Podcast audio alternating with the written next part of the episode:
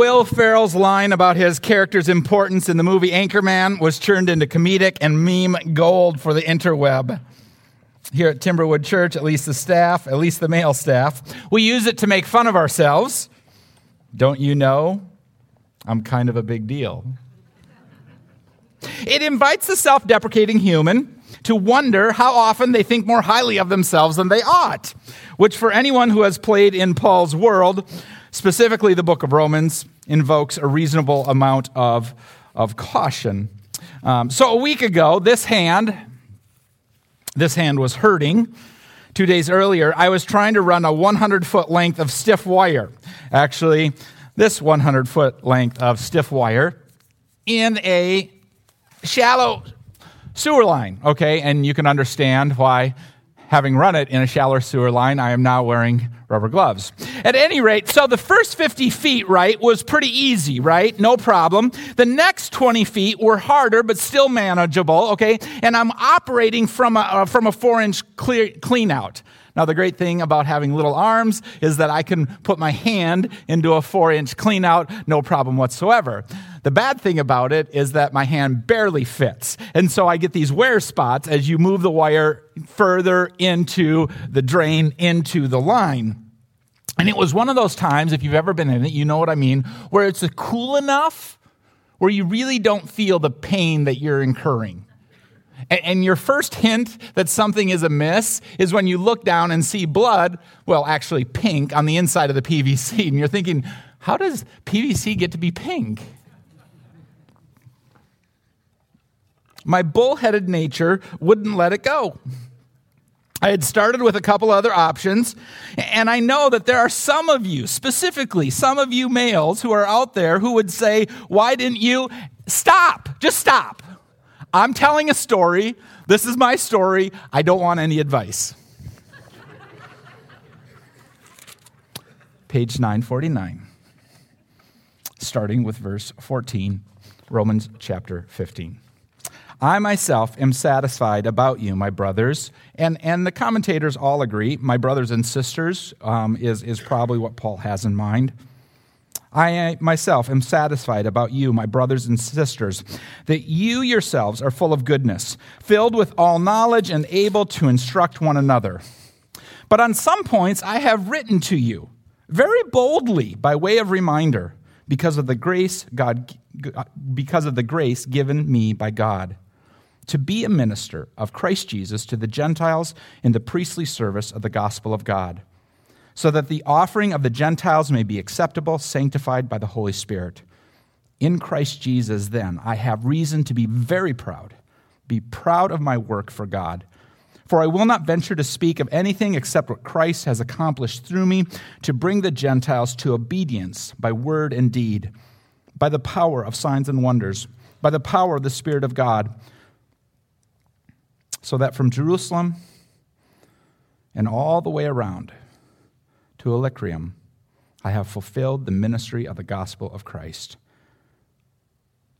And thus I make it my ambition to preach the gospel, not where Christ has already been named, lest I build on someone else's foundation, but as it is written, those who have never heard, never been told of him will see, and those who have never heard will understand. Paul's really wrapping things up we know that for a couple of different reasons. One, when we flip the page to 950, we realize there is just like a page and a half left of Romans, and then we're done. Paul's shutting the thing down. He, in essence, says, I like you a lot. I, I really, really like you. My family, my, my brothers, my sisters, friends of mine. There's this, there's this essence of affection. A friend of mine last week, after the second service, looked at my right hand, which looks a lot better today than it did last Sunday, and said, What, have you been dancing with a, with a jigsaw? And, and I said, well, no, actually. And so then I described to him what I just described to you about the sewer line and wanting to get the heat tape because the sewer line is shallow because the cottage was a converted woodshed. And so we needed it to be a wet cottage rather than a dry cottage. That was my wife's request. And so we needed the sewer line, but the sewer line came after the original septic system was put in. And so the sewer line is shallower than it would normally be. And last year it froze, which is pesky. It's not what you want your sewer lines to do. So the idea is run a piece of heat tape, okay, through the sewer line. That way, when you get a little ice in there, fire the heat tape on, the ice melts, blah, blah, blah. Not a perfect solution, I know. But again, I don't want your advice. I'm telling a story. So my friend looks at my right hand and says, Hey, have you been dancing with a jigsaw? And I say, No, actually, I haven't. And he's like, Well, actually, I have a piece of uh, fish tape that you could use, a chunk of a 65 foot long fish tape, which is a really economical way to do it, except that 65 feet doesn't get me to 100 feet where I need to get to. And fish tape is usually more in a dry application where this is going through a sewer line a place where you want to use rubber gloves. But it did get me thinking. And so then what I did was I went to our favorite local home improvement store and bought one of these. This is cool. It's such a simple piece of technology. Okay, basically what it is, a piece of flat steel with this little thing on the end, and it unravels like this. And it's like remarkably strong and resilient, and it's so cool. And sure enough, within a few minutes of putting this down the drain, I was at my desired conclusion from one clean out to another. Isn't that cool how that works? And it's got this little handle so you don't have to stick your hand down it and abuse yourself until you are bleeding on the inside of PVC.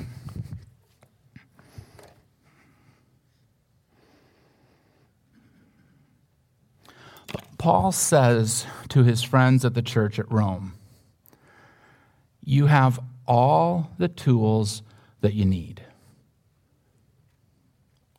All of the tools that you need to do the job. The invitation, the exhortation is, is to use the tools that you have. You've got what you need. You know enough. Just use the tools. Now, if you don't know, that's one thing. Okay?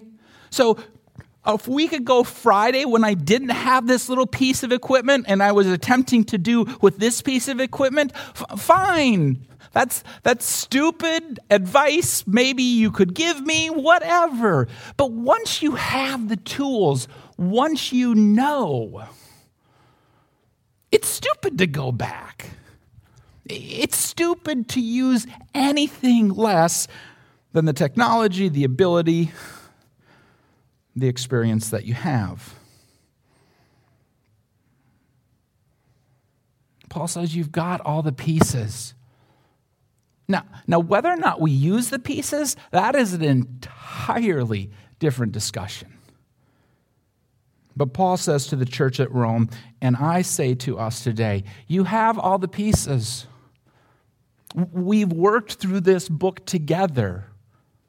There is nothing that you will encounter in life for which you are rendered incapable of handling. Everything is here any surprise that you think will come up, it, it's not, you, don't, you don't have to be afraid. Everything that you need, it's all right here.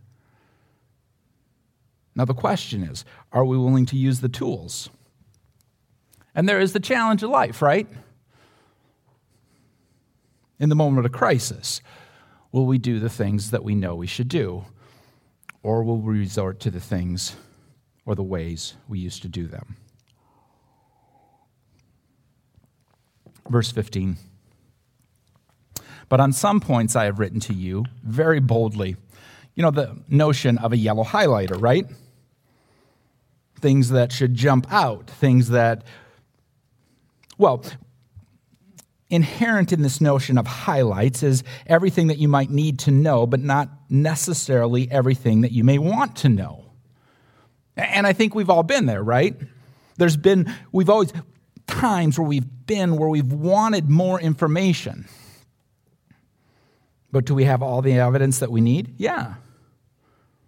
The highlights can be, can be starting points as well as critical steps necessary in a complex operation.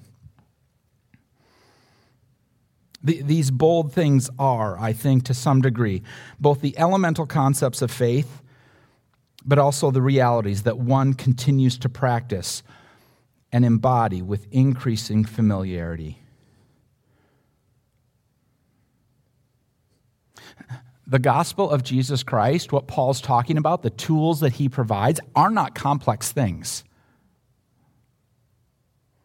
But they are things that are intriguing enough that once learned can provide a lifetime of satisfaction in their perfection. the things that Paul has addressed. And you can write these down if you wish or not, or you perhaps you will remember them or ask me later.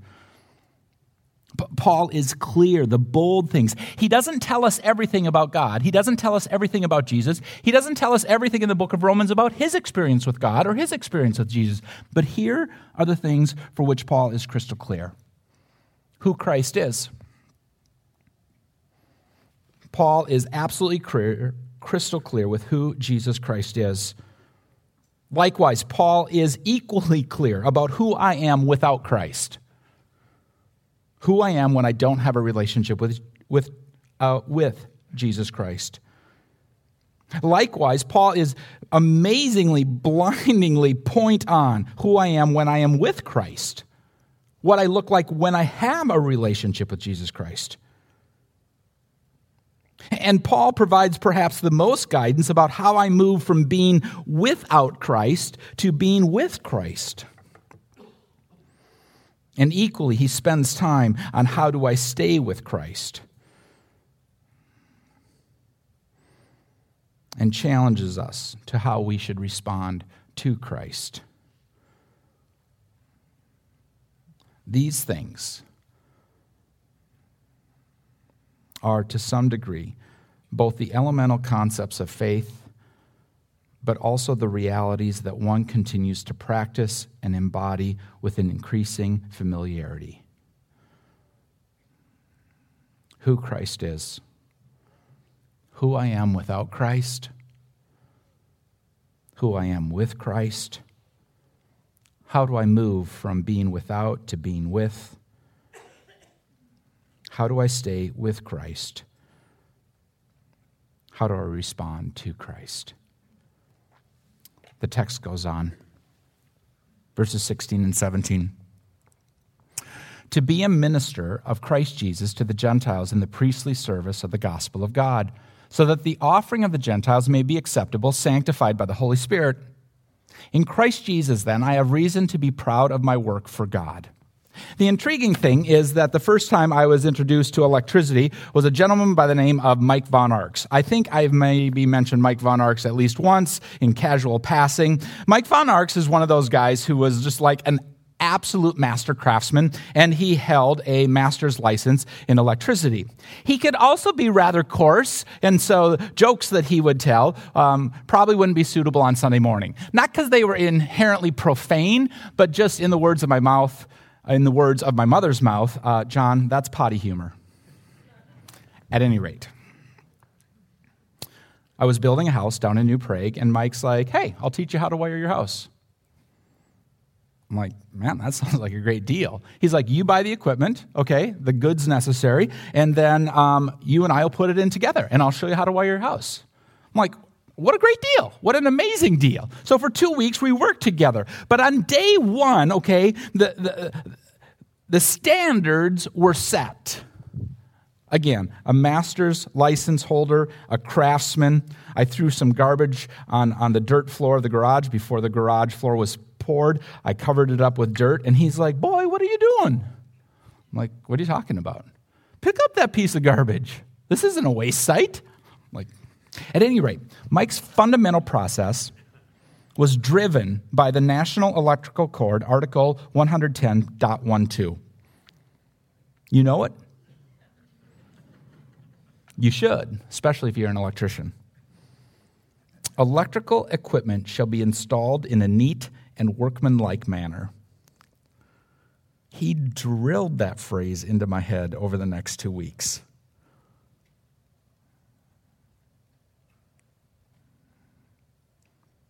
Paul said, I did the job. I'm proud of the stuff that I did for Christ.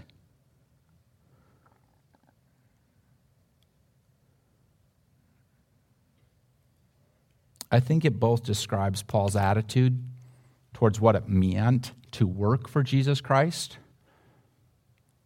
as well as a challenge for anyone who would follow him. Do the job.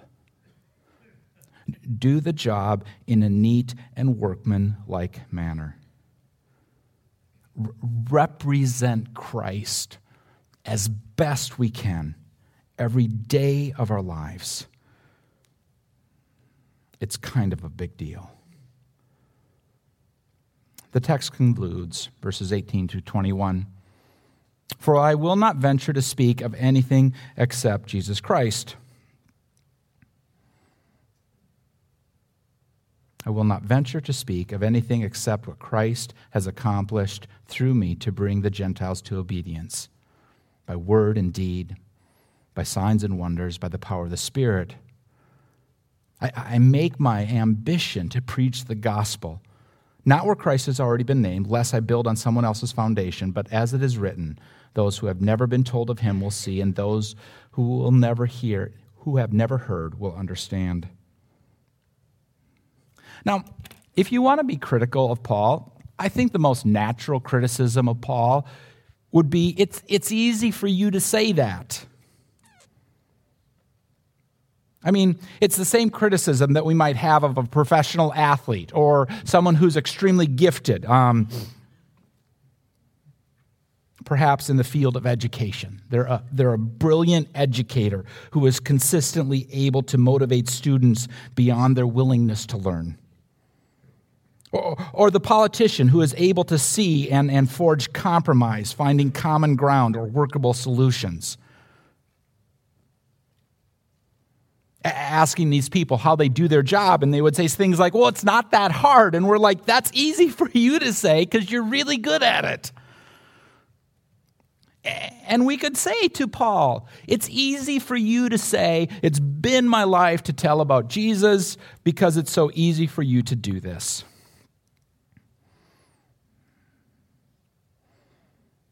And Paul was good. He was really good. I mean, I mean, he's a once, he's a once in the history of the world kind of person. He's extraordinary. The fact that we get to study his life is breathtaking. He was super, super good. And there are other name brand followers of Christ who are the subject of many doctoral dissertations and what they have done and how they have lived. But please understand the cause of Christ is not won solely by these, but by us. The cause of Christ is won by, by us, who, who in a few generations will be forgotten. Will we obey? Will we speak about Christ? Now, Paul's words can be a little startling because we can be like, wow, is that the only thing you talked about? Don't take it to an unreasonable conclusion. Paul still talked about sports and travel and the market. But I think he realized how critical the cause of Christ is and how he wanted to get to a Christ conversation whenever he could. And maybe at the end of Romans, as his life, as his time is growing shorter, he wanted to get to those conversations as quickly and as boldly as he possibly could. My life has been about telling people about Jesus, encouraging them to obey, relying on the power of God, going to new places talking to new people who don't know Jesus Christ.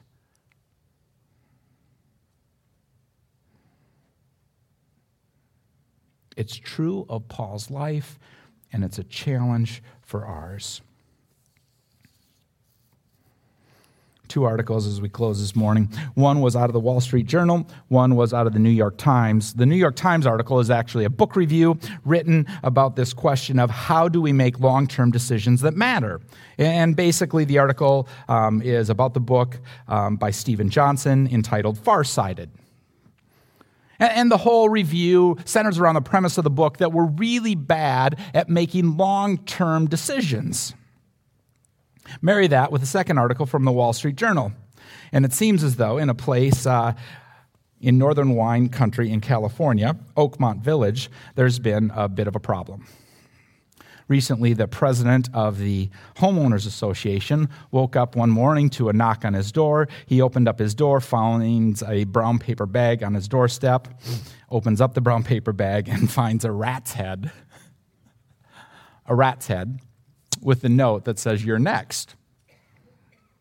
A rat's head. It's a retirement community. It seems as though um, in this retirement community, people are fighting about a pickleball court, okay? Exactly. So, pickleball is this combination of ping pong and badminton and tennis, right? And so it seems as though some people who moved into the community most recently have a great deal more uh, wealth and influence and activity, and they want a new pickleball court. And so they were pushing this through. But people who had been there for a long time, okay, for a long time, didn't have the resources necessary. And they didn't want the pickleball court and they didn't want their dues to increase. And so there's this big wall battle, there's this big war. And, and it ends with the president of the association, Mr. Heyman, um, um, finding a brown paper bag with a rat's head on his doorstep saying, You're next. Gotta love retirement.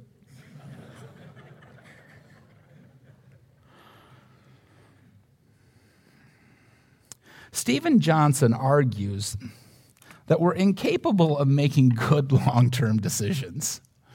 One might argue at times we're incapable of making good short term decisions.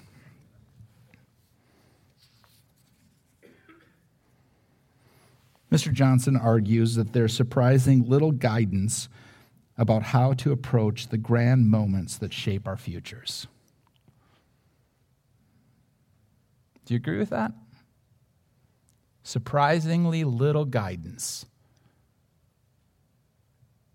about how to approach these decisions that affect the grand moments in our life.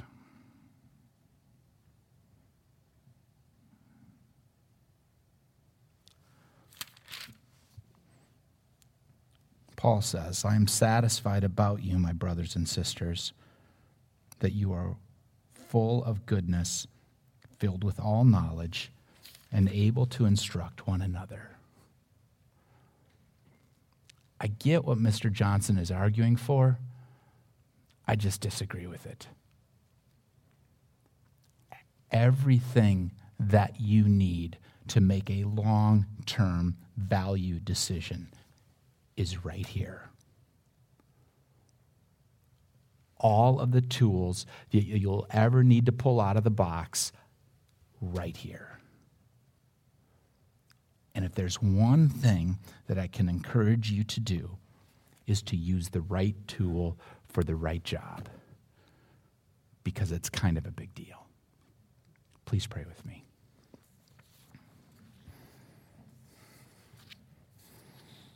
Father, we come to you today, challenged by your word.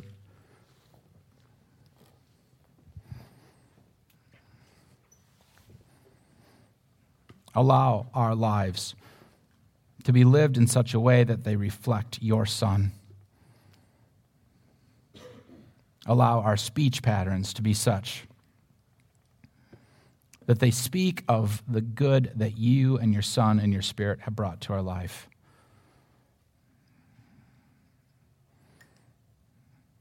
And allow us to constantly reflect on all that lies on the past and all that is in the future, and how you have uniquely prepared us with all that we have, with all that you have, to understand all that we will face.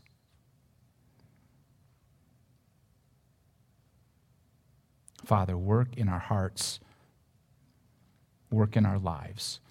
In Jesus' name, amen.